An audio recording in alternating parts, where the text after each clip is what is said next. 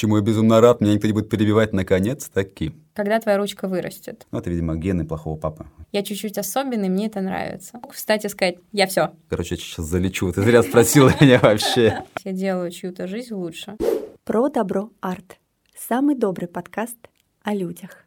Мы поэты. Назар Колковец. И Оля Жданкина. Путешествуем по миру творчества, чтобы найти ответы на самые главные вопросы о добре. Мы слушаем удивительных людей, читаем истории, говорим. Мы вместе с вами здесь и сейчас собираем Лигу выдающихся доброделов. Сегодня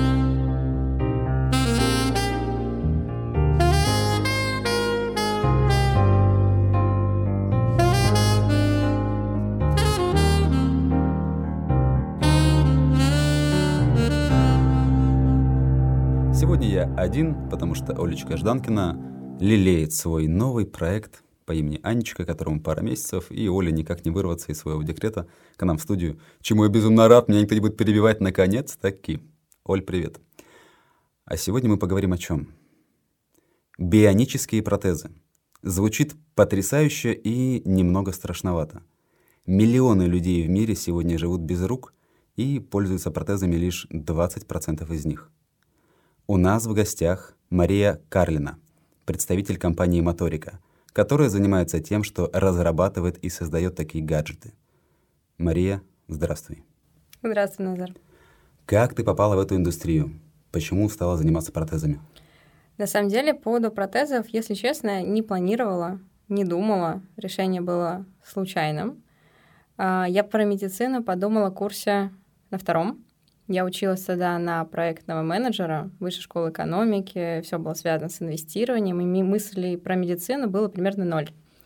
А потом я решила все бросить и стать хирургом. Mm-hmm. Вот, фокус не удался. Вот, я продолжила быть э, проектным менеджером, и потом много лет работала в Яндексе. Очень случайно я увидела рекламу где-то моторики. И вот что-то щелкнуло. Я тогда думала про медтех, смотрела разные стартапы, что-то еще, но все было немного не то. То есть были какие-то приложения про здоровье, а, какие-то фитнес-трекеры, что-то еще. И вот меня интересовало либо протезирование, либо онкология. Это те две сферы, куда мне хотелось идти и в разрезе хирурга до этого. Но не слишком смежные, как будто бы. Не слишком смежные, но почему-то там вот они откликались острее всего. И, соответственно, выбор пал на протезирование, потому что вот что-то щелкнуло, увидела, и я просто написала в компанию, сказала, что я хочу стать частью вашей команды, я знаю, что у вас нет вакансий, вы вообще никогда в жизни не думали про продукта, но вот мой опыт, и, возможно, я смогу быть вам полезна. И мы списались с основателем, угу. и вот теперь я здесь. Звучит круто и быстро. На деле, наверное, было подольше? На деле это было, мне кажется, кстати, не очень долго, месяца два, наверное. Mm. Нормально. Скажи, пожалуйста, как называется твоя должность и что входит в обязанности? Угу. Должность звучит как э, Head of Product. На русском, честно, не знаю. Долго пыталась перевести, не получилось. А, так, что входит в обязанности? На самом деле, меня очень часто спрашивают, типа, что делает продукт? Вообще вот это там такой, что, что, что за зверь? Он там продает, маркетингом занимается, ничего-нибудь еще, разработкой руководит. А, это зависит от компании и компании. Э, в Яндексе там есть очень четко прописано, что делает продукт, совмещает ли он это с проектом и так далее. А в моторике никто не знал, что такое продукт вообще. Mm-hmm. Моторика, надо понимать, что это такой российский стартап, э, где основатели э, не из IT, у них нет представления о том, что должен делать продукт. И очень часто меня люди спрашивали уже ну, после того, как я пришла работать, а что ты делаешь? Ну, типа, за что ты отвечаешь? Ну, с маркетингом понятно, они там ролики красивые снимают, продажи продают, производство производят. А вы что делаете? Вот, на самом деле ответ э, очень простой, что продукт — это такой маленький SEO своего собственного продукта. Он отвечает за все. Его основная функция, чтобы пользователь был счастлив, компания успешно продавала свои продукты, разработка и все остальные департаменты матчились друг с другом, и это работало все вместе как единый организм. То есть ты своего рода такой м- вербальный клей, который всех собирает в кучу, объясняет, кого чего там хватает, не хватает, и чтобы все работали нормально. Но верба- э, вербальный клей, он больше просто склеивает, ничего нового он не вносит. А задача продукта показать, а куда мы идем. То есть, условно, какая наша стратегия, зачем нам это надо, То есть это не только склейка, это привнесение какого-то ядра и смысла, зачем оно нужно. То есть если смысла не будет, идти, наверное, бессмысленно. То есть ты разрабатываешь, вышла, но... получается, прям стратегию компании в том числе? Стратегию продукта, да. Продукта. Угу. Стратегия компании, там она включает еще разные другие истории, которых продукт все-таки не касается, например, инвестиций, там, это, это, это уже не моя зона ответственности. А вот что хочет пользователь, зачем он это хочет, а хочет ли на самом деле. То есть как... ты напрямую связываешь, связываешься с покупателями? Да. Не с покупателем, я все-таки называю их пользователем, mm потому что пользователь не равно покупатель. Он может не купить. Mm Это его выбор. Может не вернуться. Ну, нормальная история. Мы часто заходим в магазин и взяли в руки там палку колбасы и не купили, да? Ну, не купили, но попользовали так частично. Возможно. Хорошо. Сколько лет ты в этой компании? Я пришла туда где-то в июле. Этого года? Нет, прошлого. А. Я пришла в июле прошлого uh-huh. года, но я пришла тогда э, как консультант. Uh-huh. Вот когда я связалась как раз с ней, сначала пришла как э, консультант, была консультантом до декабря. И в декабре решила, что я хочу перейти совсем. А вообще Моторика молодая фирма? Моторика существует, если мне не изменяет память, с 2015 года. Угу. Окей. А она где она находится? Она находится в Сколково и базируется, соответственно, в Сколково. Угу. Ну, это о многом говорит на самом деле. Хорошо. Основная миссия компании — это сделать, чтобы у нас все пользователи, которым нужен протез, действительно им пользовались, которых нет рук, чтобы они были, имели потребность, чтобы у них был протез и понимали в этом смысл. Ага. А если у них нет денег? А, это бесплатно. Как это? Все, э, все протезы в России это бесплатно. Это государство оплачивает? Да, это государственная программа. Ты подаешь условно документ, это, это большая пачка, все мы, наши менеджеры в этом зайке не помогают абсолютно во всем, то есть ты можешь ничего не разбираться в этом, мы тебе поможем, расскажем, какие документы собрать, что, как, куда подать, компенсация будет от государства. Очень круто. Mm-hmm. То есть получается, что вы такие супер риэлторы, которые, ну, своего рода помогают клиенту э, ага, приобрести и продукт. без комиссии. Да, а комиссию вам платит государство. Не, на самом деле это очень классно. А ты говоришь, что люди могут не понимать, что им нужен протез. В смысле? Тут а, есть такая история, ты правильно озвучил, очень мало людей в мире пользуются протезами. У них могут быть, уже может быть, тут, м, давай так, разделим на две штуки. Травмы могут быть врожденные, Мгм и приобретенные. То есть это условно ты либо родился уже без руки, это очень часто кейс на самом деле а, с малышами. И как, если ты всю свою сознательную жизнь, например, жил без протеза, ты уже умеешь все делать без протеза. Есть очень частая такая вещь, что все жалеют людей, особенно детишек, у которых нет руки. Открою такой большой секрет, их не нужно жалеть, они не знают о том, что у них что-то не так. Mm-hmm. Они все могут делать сами, они умеют делать без протеза. А у нас есть наш амбассадор, наш сотрудник и мой друг, это э, Сергей его зовут, у него нету обеих рук, э, но он все умеет делать без протеза, даже больше скажу, он профессионально занимается сноубордом и катает он несколько раз круче, чем я, так что вот а, и ему не нужны протезы. То есть он готовит без протеза, он катается без протезов. Он все может делать без них. Mm-hmm. И поэтому, чтобы доказать пользователю, что послушай, вот эта вещь, которую mm-hmm. мы тебе сейчас даем, она тебе даст больше, чем если бы ты что-то делаешь без протеза. Это сложная миссия. И чем дольше человек ходит без протеза, тем сложнее его убедить в том, что какая-то дополнительная ценность есть. Хорошо.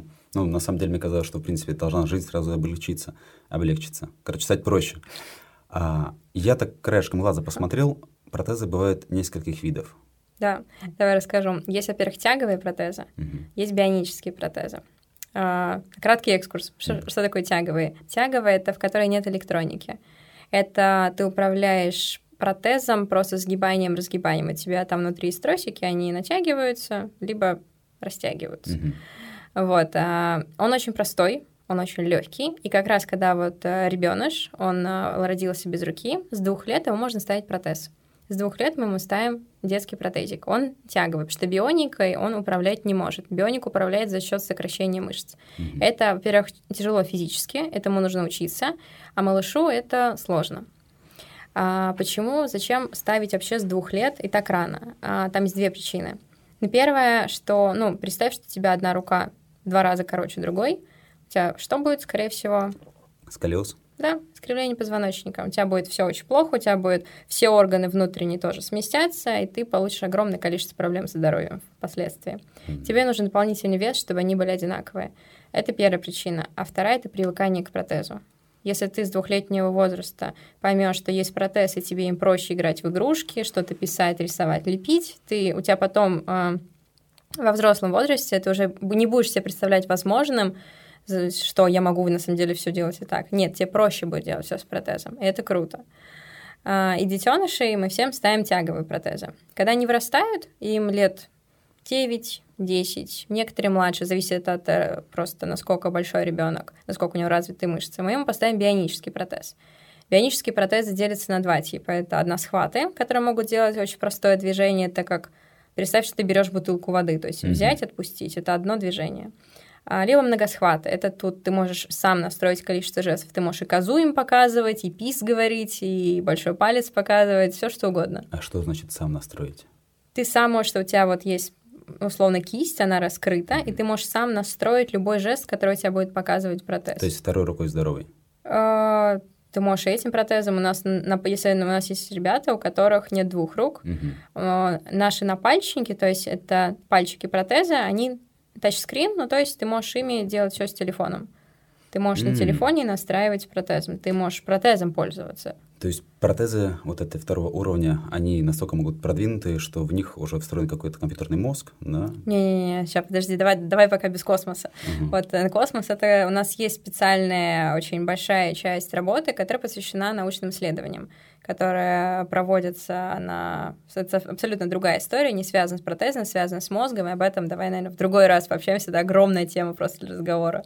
Хорошо, но я посмотрел ваши видосики, и у меня сложилось впечатление, ага. что более модные протезы могут быть с электронными часами, например, с банковской картой внутри, там в метро можно входить, приложил руку там и что-то прошел. Слушай, на самом деле это все такие, вот то, что ты говоришь, это такие доп. опции, которые mm-hmm. мы говорим, что мы можем сделать по запросу э, с часами, поскольку сейчас э, всякие есть санкции и так далее. Samsung не всегда нас заставляют то, что мы хотим, но встроить какой-то фитнес-браслет, часы и так далее, это все доп. опции, которые мы можем, естественно, сделать.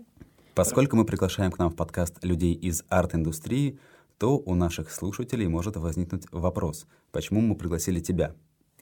Арт-индустрия — это сфера деятельности и сектор арт-рынка, включающий в себя производство, сбыт произведений искусства и услуг в сфере культуры, сопряженные секторы и потребительскую аудиторию. И мы с полной уверенностью можем заявить, что ваши протезы — это произведение искусства.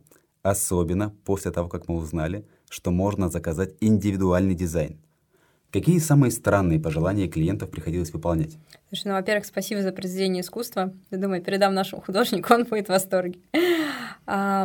Если честно, я, я помню, когда вот я даже увидела рекламу, я была очень сильно удивлена, потому что такое маленькое лирическое отступление. Большинство людей в России ходят с косметикой. Mm-hmm. Что есть такое косметика? Это вот если ты когда-нибудь манекен видел, да. то вот это просто, ну, как вот такая резиновая, резиновая часть руки, вот как у куклы особенно. На мой индивидуальный взгляд, а, можно придумать что-то более естественное и интересное. А, тем более мы очень сильно продвигаем концепцию, это гибер-люди, которые чуть больше, чем человек, могут делать чуть больше, чем человек, и могут более того выразить себя через протез. То есть это их выражение, их «я», как они хотят. А, были очень разные кейсы. То есть есть люди, которые по-прежнему говорят, что нет, вот я хочу вот чисто косметику и все. Но меня радует, что их все становится меньше, меньше, меньше. Mm-hmm. А, например, у нас был человек, который пришел, и у него был запрос, что я всю жизнь хотел татуировку. И вот сейчас я могу это сделать. И наш художник расписал ему весь протез под э, индивидуальный дизайн татуировки, который он когда-то давно себе хотел. Слушай, а это интересный выход. Ну, то есть, если там боишься иголок на самом деле, но хочешь тату, то внутреннее противоречие, то здесь это прям выход. У него это было прям, он такой, и говорит, я через три года я сделаю новую татуировку и так далее. Ну, то есть, а, вот такой был интересный запрос. А, самый трогательный запрос от детишек идут. У нас была девочка, которая к нам пришла и сказала, что я очень хочу, чтобы моя любимая игрушка всегда была со мной. Я отдала нам прям, вот мы отсканировали ее игрушку, и вот у нее на протезике был полностью индивидуальный дизайн под ее личную игрушку. Это так мило и трогательно. Это было очень, я прям, я, я кайфовала, когда видела этот процесс, очень круто. Один мальчик, я помню, что нам сказал, я хочу быть супергероем. Вот я хочу, чтобы меня все смотрели, говорили, вау, какой то классный. А у него самый любимый супергерой, это был Человек-паук. Вау. У него теперь офигенный протез, который такой красный, с синим, с паутинкой, которая прям вот как будто стреляет. Ну, это прям классно выглядит. А, и, кстати, очень интересно, что когда спрашивала у мам, там, ну, в основном все таки более общительные мамы, Uh, у малышей. И, и она говорит, что, uh, я говорю, там, а как вы себя чувствуете, как проходит адаптация, так, как, как реагируют дети, поскольку зачастую дети бывают жестокие, особенно когда ты там где-то отличаешься.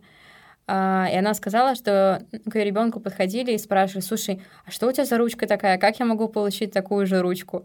И вот это, наверное, такое вот самое приятное, что ты сделал что-то, не то, что у тебя на малыша смотрят и говорят, типа, ну, что ты какой-то не такой, ты какой-то особенный, а ты не особенный, ты не какой-то не такой, ты супергерой, и это круто. На самом деле, из этой истории из детства сейчас вытекает наш следующий вопрос. Он, конечно, больше про взрослую жизнь, но тут мы тоже видим яркий пример. Есть ли среди ваших клиентов люди, которые не просто протезы используют, но и получают конкурентное преимущество на рынке труда, допустим?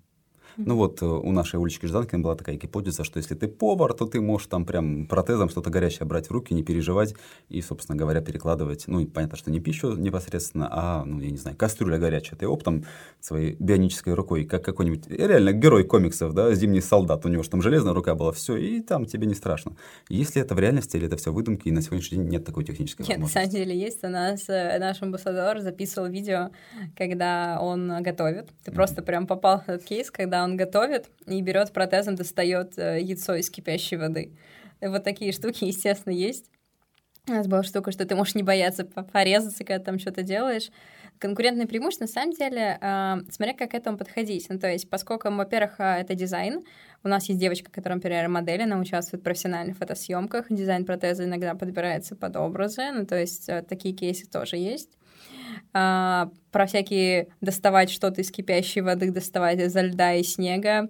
Опять же, наш э, любимый, мне кажется, уже в этой истории амбассадор, он ездил а, на Северный полюс, и mm-hmm. там он делал фотосъемку с нашим протезом, где он опускал его в ледяную воду, доставал что-то из снега и так далее. Все нормально, не закоротило, все работает, не Это был не бионический протез, это mm-hmm. был тяговый протез. С бионическим протезом надо все-таки чуть, чуть бережнее обращаться, mm-hmm. поскольку это все-таки электроника, и она живучая, но не в настолько диких условиях. Кипяток ее опускать не надо. Ну, мне хочется верить, что спустя какое-то количество лет или десятилетий протезы будут реально как у железного человека, Тони Старка, и могут человеку подарить больше, чем обычная рука. Ну, вдруг. Я думаю, что на самом деле это возможно. Собственно, в этом направлении у нас и двигаются исследования. Посмотрим, как что будет. Если бы даже представил, есть же э, Олимпийские игры, да, и угу. Паралимпийские игры. Представь себе, что паралимпийцы в какой-то момент просто будут бросать гири дальше.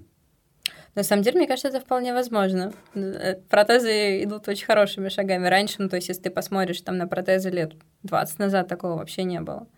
На все, что мог рассчитывать человек, это такая страшная не очень красивая вещь, которую тебе немножко стыдно носить. И вернемся немножко назад к детишкам. Угу. Вот в плане социальной адаптации, пример, который ты сказала про мамочку, что у, у ее сынишки спрашивают другие детки, как можно получить такую же вот, ну, они думают, наверное, что это перчатка или какой-то именно что гаджет развлекательного характера, но в целом, как это сильно улучшает коммуникацию детскую и убирает травлю. Угу.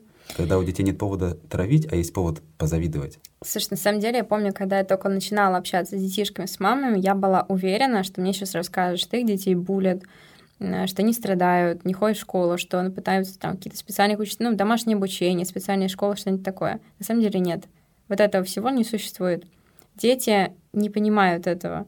Когда к ним приходят на детскую площадку ребенок с маленьким протезом, никто не спрашивает у тебя там, что не так, или там, у тебя протез или у тебя нет руки, они не знают этого, нет, у них просто нет этой информации в голове.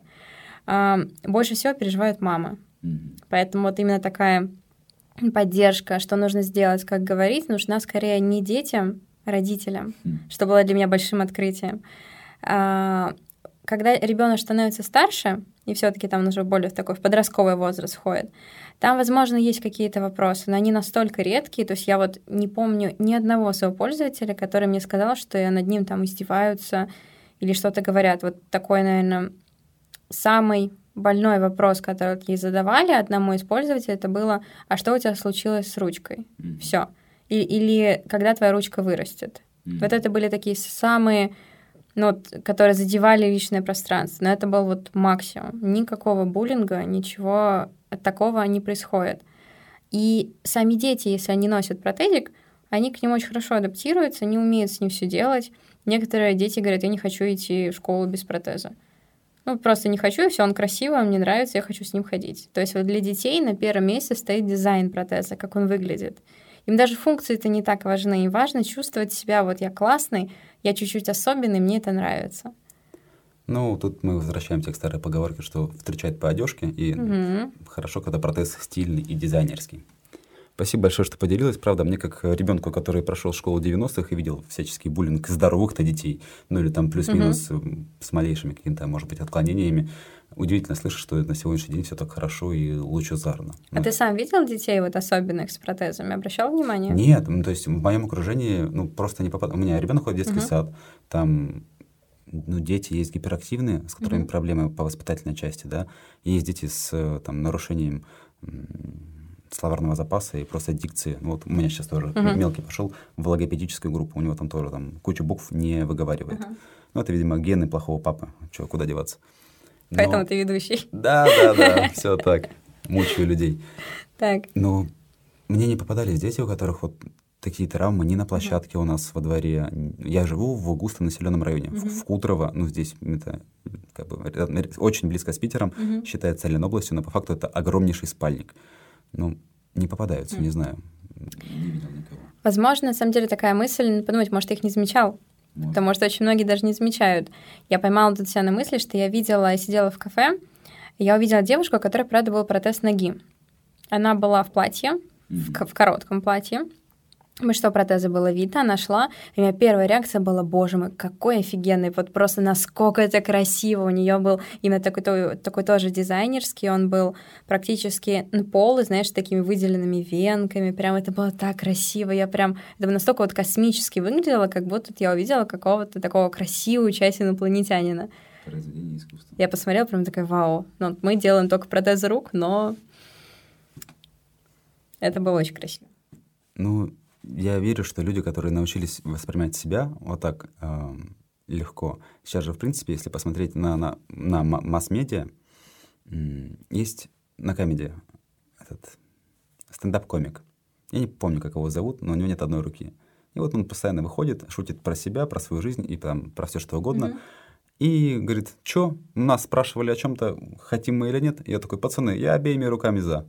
Ну и все в таком стиле. То есть, когда у людей появляется здоровое отношение к себе, мне кажется, это и передается окружающим. И то, что вы учите детей пользоваться этими протезами, и взрослых тоже, и подростков, мне кажется, это прям сильно улучшает общество. Мы пытаемся их э, принять э, тот факт, что ничего плохого в этом нет. То есть мы не то, что принять факт, а то, что, во-первых, малыши у них, чтобы он даже не появился в голове, а у взрослых, чтобы он уходил. Потому что вот мы когда говорили с тобой про приобретенные и врожденные травмы, приобретенные травмы тут ситуация похуже и посложнее. Потому что приобретенная травма это означает, что человек прошел через ампутацию. Тут уже сложно говорить о том, что это не оставило какого-то отпечатка. Отпечаток это все равно оставляет, потому что ты всегда сравниваешь. Ты сравниваешь себя со здоровой рукой, с совсем без руки и с протезом. Это три разные состояния. Mm-hmm. И здесь, естественно, человеку нужна работа с реабилитологом, с психологом. Это важно, потому что у тебя полностью меняется твое мироощущение. И здесь э, психологических различных травм, неуверенности в себе может быть гораздо больше. Я когда готовился к нашему выпуску, э, прочитал, что моторика помогает обрести компанию единомышленников и понимающих людей. То есть есть какой-то клуб, как он называется? Моториканский клуб. Вот, это клуб киберлюдей. Да. А как это выглядит на практике, как люди объединяются, это очно, заочно, удаленно, и в чем происходит взаимопомощь? На самом деле, смотри, это такое, я называю это комьюнити, а, это комьюнити всех наших пользователей. А, оно представлено в разных форматах. Это офлайн мероприятия, это онлайн, куча чатов. На самом деле, мой любимый чат — это моториканский э, чат родителей и детей — а, это именно чат, где мы поздравляем с 1 сентября, где мы делимся их успехами, мы делимся, а где какое мероприятие происходит для малышей с особенностями, как помочь реабилитироваться. Тут очень важный момент, что мама, у которой только что родился ребенок с особенностями, ей очень тяжело. Вот Мгм. это самый большой стресс для мамы, потому что чаще всего, к сожалению, это узнают уже при рождении ребенка. То есть на УЗИ не видно. М-м. Не всегда. Иногда это могут сказать, чаще всего, насколько я знаю, нет. Узнается уже постфактум, тем более, если мы говорим про всю Россию, к сожалению, не во всех регионах все делается качественно, поэтому узнается уже постфактум. А, Это большой стресс. Ей в этот момент нужна поддержка. И вот здесь есть очень большое сообщество родителей таких детей, которые готовы рассказать все. Как получить какие-то документы, чтобы было проще, к кому лучше обратиться, а, как в целом, какую литературу почитать, что делать. Точно так же там присутствует наш реабилитолог, который в целом может что-то более такие профессиональные советы дать. Но и в дальнейшем это большое комьюнити, которое объединено какой-то общей... а, Я не хочу называть это проблемой или болью, просто какой-то Задачей. Общей задачей, да. Общей задачей адаптировать своего ребенка, адаптировать себя в первую очередь, даже не ребенка, к тому, что происходит. А, И они очень друг другу хорошо помогают, и очень э, прям такая классная вещь. Я помню, недавно видела какое-то сообщение в чатике, что мама делилась, что ее девочка успешно выступила на соревнованиях по гимнастике. Круто. Скидывал просто э, фотографии. Это даже вот такое маленькое сообщение фотографии, оно показывает другим родителям, что вообще-то все хорошо. Удивительно, гимнастика, ведь там стойки на руках бывают, какие-то колеса, перевороты. Это все можно делать с протезом, да? А кататься на сноуборде, я думаю, можно с протезом? Ну, так ты там на ногах стоишь на сноуборде. А Ну, трюки всякие делать, а прыгать? А вот даже если вы думаете, она одевать сноуборд. Ну, это проблематично, да, Нет, надевать. нормально, все. Все хорошо. А как шнурки зашнуровать, в конце концов, на А сноуборде? я тебе даже видео могу скинуть, как зашнуровать снурки, снурки с протезом. У меня есть несколько амбассадоров, которые это делают, прямо не показывают и учат а, тех людей, которые только что получили протез, а как им это сделать. Есть кто-нибудь, кто занимается фехтованием? Фехтованием. Слушай, на вскидку я не помню. Ну ладно, это такой был вопрос чисто по фану. Чат, который ты сейчас расписала с мамочками и детьми, это просто ну, такой типовой семейный чат. Только он у вас сколько там сотен человек, наверное? Мне кажется, 300 или 400, я не помню. То есть Много. семейный чат на 300 человек, где люди, у которых одна задача общая, да, Да. а, делятся успехами, поддерживают друг друга Мгм. и двигаются в том направлении, чтобы социализировать своих детей и окружающих. Да. Но это а, заочное мероприятие, скажем так, и общение. Мгм. А ты говоришь, есть э, мероприятия, которые прям, они в Сколково или в Москве проходят? Слушай, есть очные мероприятия, мы их проводим время от времени, там с пандемией все стало чуть посложнее, но раньше там спокойно проводили спортивные мероприятия. А, Во-первых, мы часто проводим различные экскурсии, например, в Сколково, просто пообщаться с разработчиками, которые делали твой протез, условно. Это, ну, мне кажется, это очень круто, когда ты можешь подойти к человеку и сказать, слушай, мне не нравится вот эта вещь, иди поправь, пожалуйста. Ну, это обратная связь. Ну, От- открытое окно, условно, как, ну, Да. мне нравится в таком формате думать. Но все очные мероприятия, они нацелены как раз на то, чтобы немножечко сплотить, а, социализировать. И сейчас, поскольку пандемия потихоньку все-таки сдала немножко свои права и может делать более широкие мероприятия. Знаешь, что сейчас наш маркетинг э, совместно с реабилитологами работает над еще каким-то дальнейшим пулом совместных мероприятий, именно направленных на реабилитацию. То есть это реабилитация — это такая основная вещь, которого очень многим не хватает, потому что если ты придешь ну, посмотришь на обычный процесс получения протеза, ты приходишь э, в протезное предприятие. мгм. Это такое ну, отдельно стоящее здание, условно, где тебе есть протезист, он тебе снимает там слепок с культи, э, потом делает весь протез, выдает и так далее. Чаще всего информация на этом практически заканчивается. Он тебе там расскажет какие-то основные вещи, но больше ничего, ничего не рассказывает. И в итоге ты приходишь домой с протезом, а что дальше делать? Мгм. Ну, типа, ну вот он есть, он у меня висит. А что дальше-то там, ну как? Как я стакан возьму нормально? Как мне шнурки? Вот у тебя появился вопрос, как завязать шнурки? Ну вот я попробовал, мне не получилось, о чем мне делать? И вот этот вопрос, о чем не делать, останавливает от того, что человек скажет, слушай, я лучше сниму протез, Мгм. А, и все буду делать без протеза, может, так будет удобнее. По старинке. Да, по старинке. И, а с косметикой все вроде понятно, она висит, болтается, ну, вроде хватит. А если хочешь более функциональный протез, то у тебя основная часть — это научиться им управлять. Ты не научишься ни за день, ни за два. Если ты, чтобы для понимания, чтобы тебе а, открыть, раскрыть протез мышцами, представь, что у тебя есть рука, она у тебя спокойно лежит, ты должен сжать ее в кулак и его наклонять от себя к себе. И Мгм. вот это открытие, закрытие протеза условное Мгм. на напряжение, сокращение мышц. Если ты это поделаешь какое-то время, ты поймешь, что ты устал. И чтобы не уставать и подавать четкие сигналы, тебе нужно потренироваться. Само собой.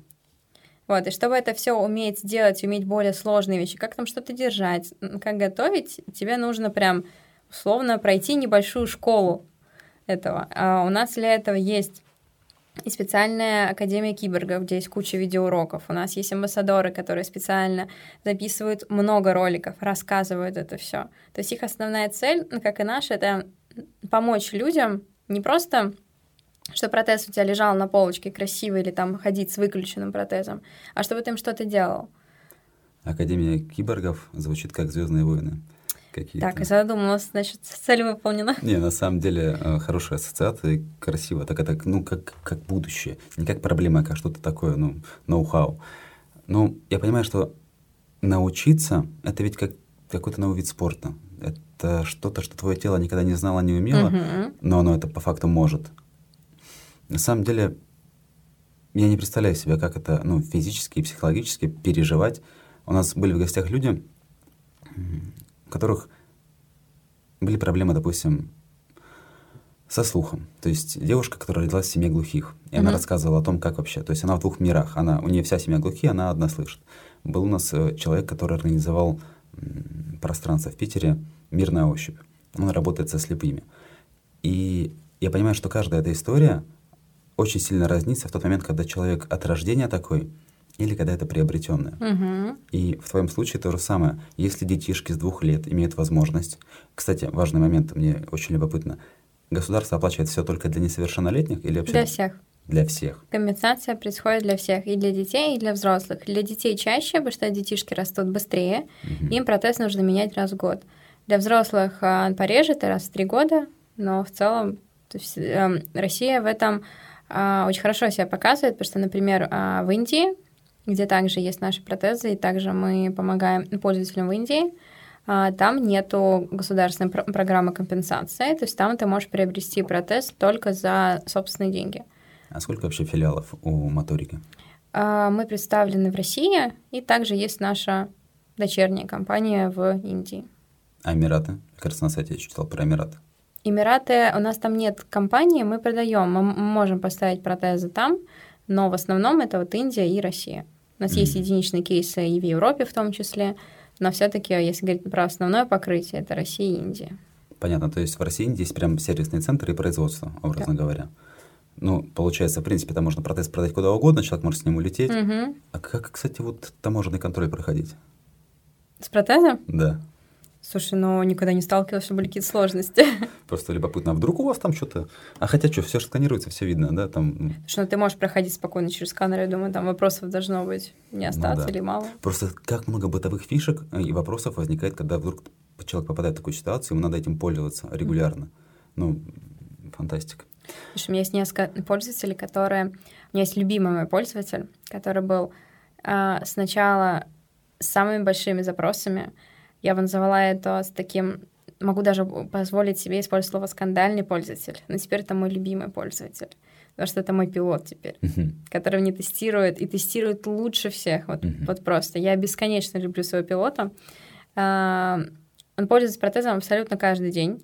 Абсолютно весь день, всегда. Я знаю, даже мне рассказывали случаи, что uh-huh. а, раньше а, наш пилот даже спал с протезом. Uh-huh. Не знаю зачем, почему, но вот почему-то, видимо, а, так получалось. И от нее была очень хорошая фраза, которая вот мне прям запомнилась. Мы говорили с ней как-то вечером. Э, была женщина, соответственно. И она мне сказала фразу, то, что она перестала задумываться о том, когда пользуется протезом. Я спросила, mm. что это значит. Э, мне прям очень интересно, что, что вы имеете в виду. Она сказала, что я делаю действия бессознательно, точно так же, как ты сейчас взяла стаканчик воды. Вот точно так же я действую сейчас с вашим протезом. Для меня это был самый лучший комплимент. Мне после этого хотелось закрыть ноутбук, встать и сказать, я все. А. Я все сделала. Mission complete. Да. А сколько лет у нее ушло на это? Конкретно с нашим протезом а, это заняло...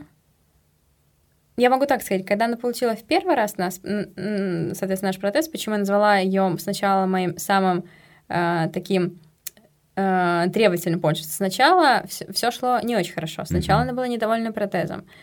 Э, и вот, наверное, с момента, как я ей выдала новую версию, которую мы придумали с разработкой, прошло э, два месяца. Mm-hmm. Слушай, ну это очень интересный результат.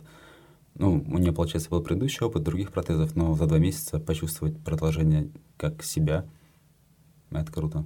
Она мне просто сказала буквально это неделю назад, и вот я была просто в эйфории, наверное. Это вот означало, что что-то мы делаем правильно. Потому что ну. это взрослый человек с важным моментом, что не была ампутация именно, что это не она не с рождения, это именно все-таки приобретенная вещь, и вот она смогла это прочувствовать как продолжение себя, это значит, что этот протез на 100% такой, какой он должен быть.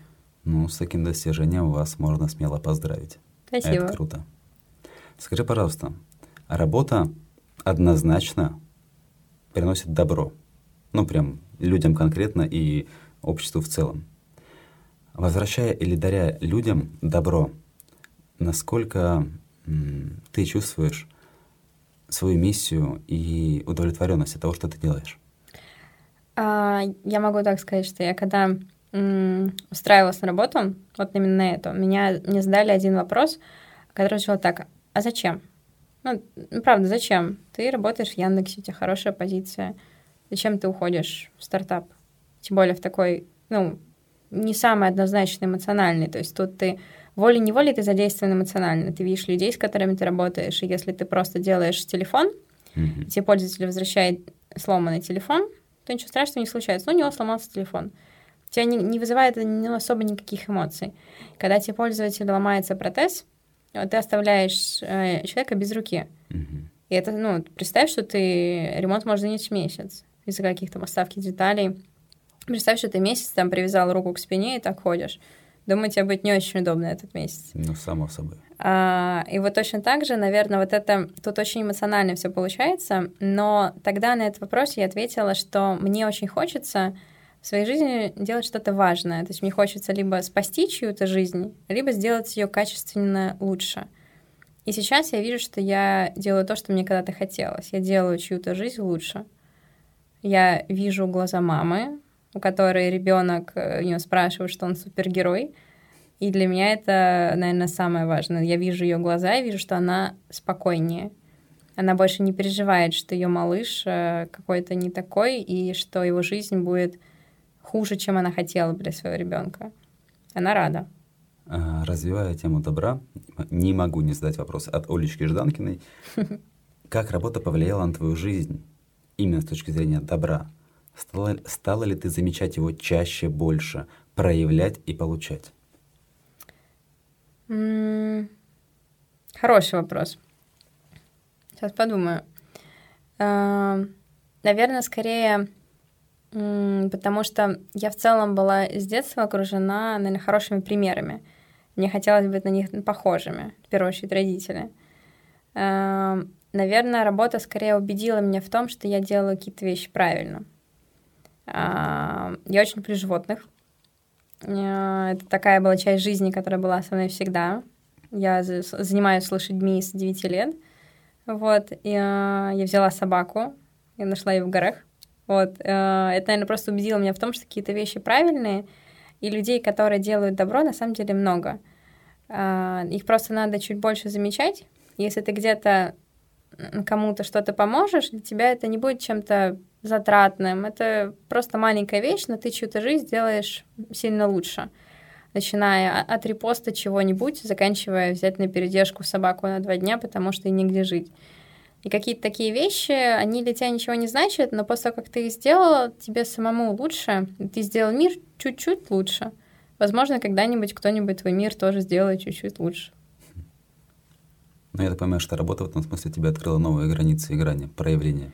Она скорее показала чуть шире, показала другую сторону, показала, где может быть совсем грустно и плохо в какой-то момент, но ты можешь туда прийти и сделать чуть лучше, что это в твоих силах, и оправдание, что я не знаю, как и кому мне помочь, это просто оправдание.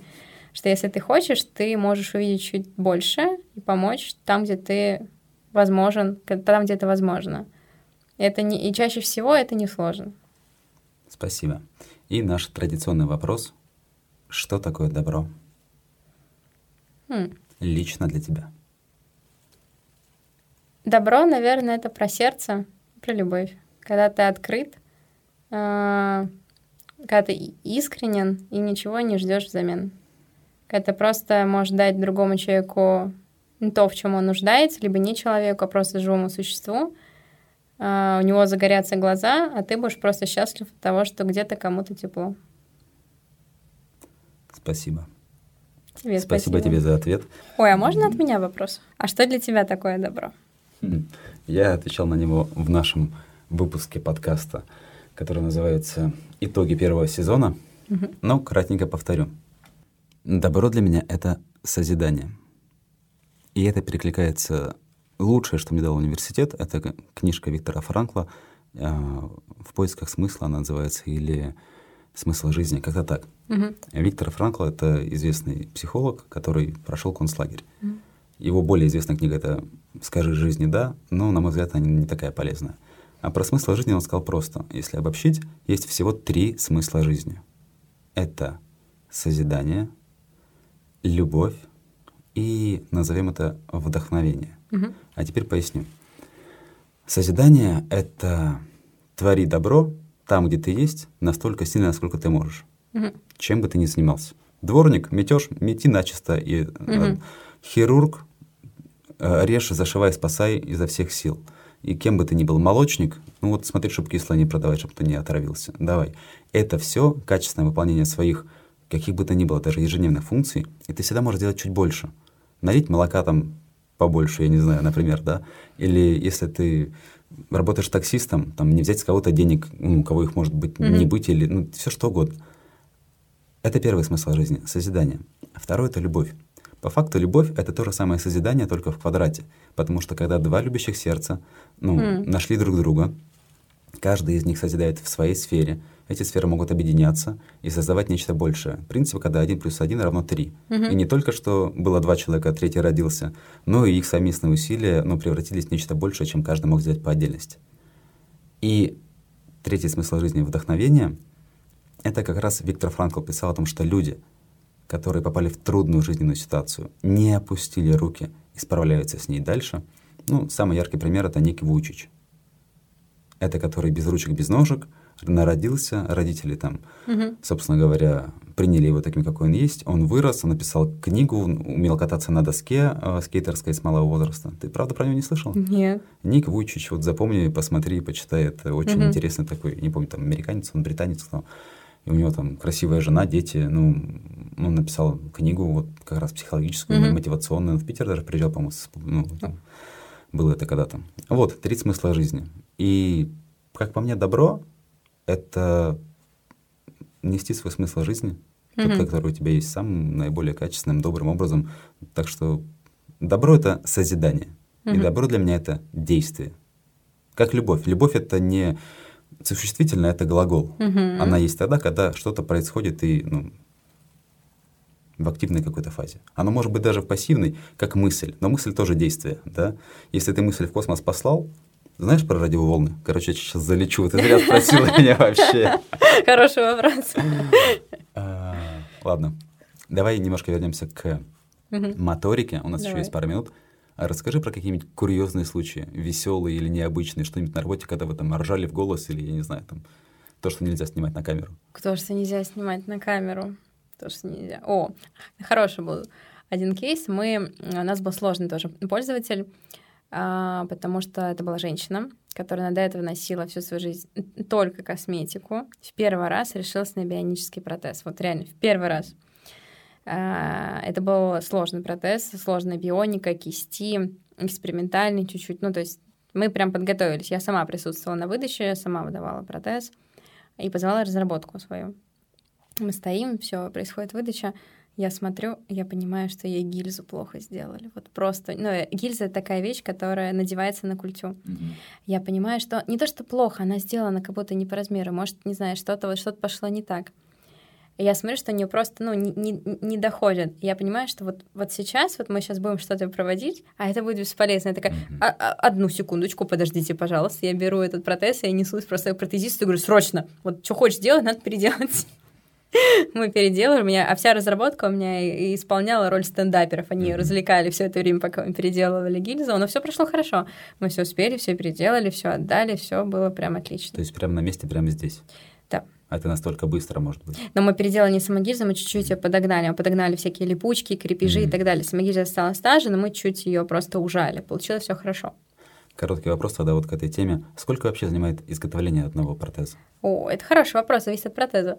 А, это может быть э, от условно, там, если самый простой, то от 10 рабочих дней, может быть, доходить до 40 дней, то есть это зависит от протеза. Если это бионика, смотри, какие материалы, какой, какой дизайн, все индивидуально. Ну, спасибо за информацию. Правильно я понимаю, чтобы все наши слушатели, которых эта тема касается, интересует, они просто находят ваш сайт, мы его, конечно же, еще опубликуем у нас в описании, заходят на сайт моторики и могут там прям в форме какой-то написать а, обращение, письмо, Они могут заявление. оставить заявку, могут позвонить и так далее. С, на, с ними свяжут наши менеджеры по продажам и расскажут вот абсолютно все лучше, чем я расскажут просто про какие документы, что подготовить, сколько по времени займет все оформление. Все оформление занимает, естественно, дольше, поскольку это государство, это компенсация, процесс гораздо дольше. За наличные средства, конечно, быстрее. Mm, то есть, в принципе, это тоже возможно. Да. могут прийти люди, которые... У меня есть бабки, мне надо протез через Без проблем. Неделю. Ну, через а. неделю не сделаем, конечно, э, но в течение месяца выдадим. Я понял. Спасибо. Это, кстати, важный момент, потому что вдруг кому-то некогда ждать и оформлять документы, а есть деньги. Это... Такие кейсы есть. Э, ну, поэтому и, и так тоже можно прийти, и, естественно, это будет все гораздо быстрее. Мари, что бы ты хотел сказать слушателям про добро арт напоследок? Про добро арт. Я, наверное, хочу еще сказать отдельную историю ну, про добро, что если где-то вы видите тот кейс, где вам кажется, вы можете что-то сделать, и чуть-чуть сомневаетесь, что там, а может, моя помощь не нужна, или я не нужен, или я сделал слишком мало, попробуйте, сделайте подойдите, спросите. Скажут нет, ну, значит, нет. Если да, то вы что сделали что-то хорошее. Спасибо большое за напутствие. Это был подкаст про добро арт. И у нас была в гостях Мари Карлина. Рассказывала про компанию Моторика, которая делает из обычных людей киберлюдей. Спасибо, что была сегодня с нами. Тебе спасибо. До новых встреч. Пока-пока. Над эпизодом работали ведущая и редактор Ольга Жданкина. Директор Алексей Сухов. Перевод на русский жестовый язык Катерина Каноненко. Технический директор Григорий Белов. Звукорежиссер Сергей Кузнецов. И я ведущий Назар Колковец. Спасибо, что слушаете наш подкаст. Подписывайтесь, чтобы не пропустить будущие выпуски. Ставьте лайки, делайте репосты. И рассказывайте друзьям. Пишите нам в комментариях и в директ, кого бы вы хотели услышать в следующем эпизоде. И следите за анонсами в наших соцсетях, чтобы успеть задать собственные вопросы будущим гостям, которые мы озвучим в эфире. Слушайте наш подкаст на Яндекс Музыке и Apple Podcast.